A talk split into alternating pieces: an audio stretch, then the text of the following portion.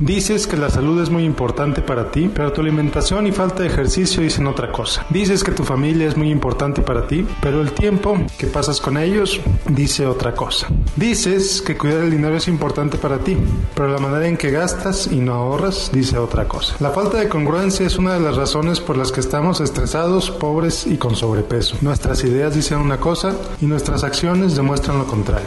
Es por ello que son tantas y tan agresivas las empresas reales y fantasmas que prometen una solución fácil, o al menos la ilusión de una solución fácil, a la obesidad, a la falta de dinero y demás. Estas empresas apelan a la culpa, al yo sé que tengo que hacer X, pero no puedo, que todos sentimos alguna vez. ¿Quién va a querer pasar meses o años ahorrando cuando con el nuevo y maravilloso esquema de negocio podrías, con solo una pequeña inversión, ganar miles de pesos con poco esfuerzo y poco tiempo? Pero entonces, ¿cómo podemos ser más congruentes? ¿Cómo podemos ahora sí hacer hacer lo que queremos y lograr lo que anhelamos, todo empieza con la decisión de ser congruentes. Como dijera José José, ya lo pasado, pasado.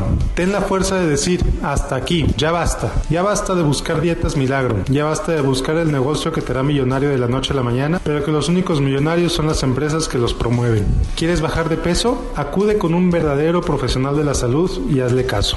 En varios países es incluso gratuito acudir a consultas nutricionales, así que el dinero no puede ser pretexto. ¿Quieres mejorar mejorar tus finanzas? Hay muchísimos libros y recursos de los que puedes aprender.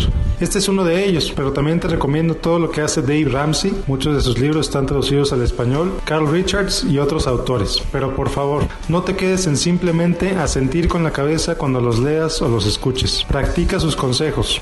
Cada día, una decisión a la vez. Y te darás cuenta de que poco a poco tus preocupaciones financieras empiezan a desaparecer y que con el tiempo empezarás a crear un patrimonio real. Como siempre, te a que me sigas en facebook.com diagonal Miguel Gómez Consejero y a que me mandes todas tus preguntas por ahí. Soy Miguel Gómez, consejero financiero, Noticias MBS.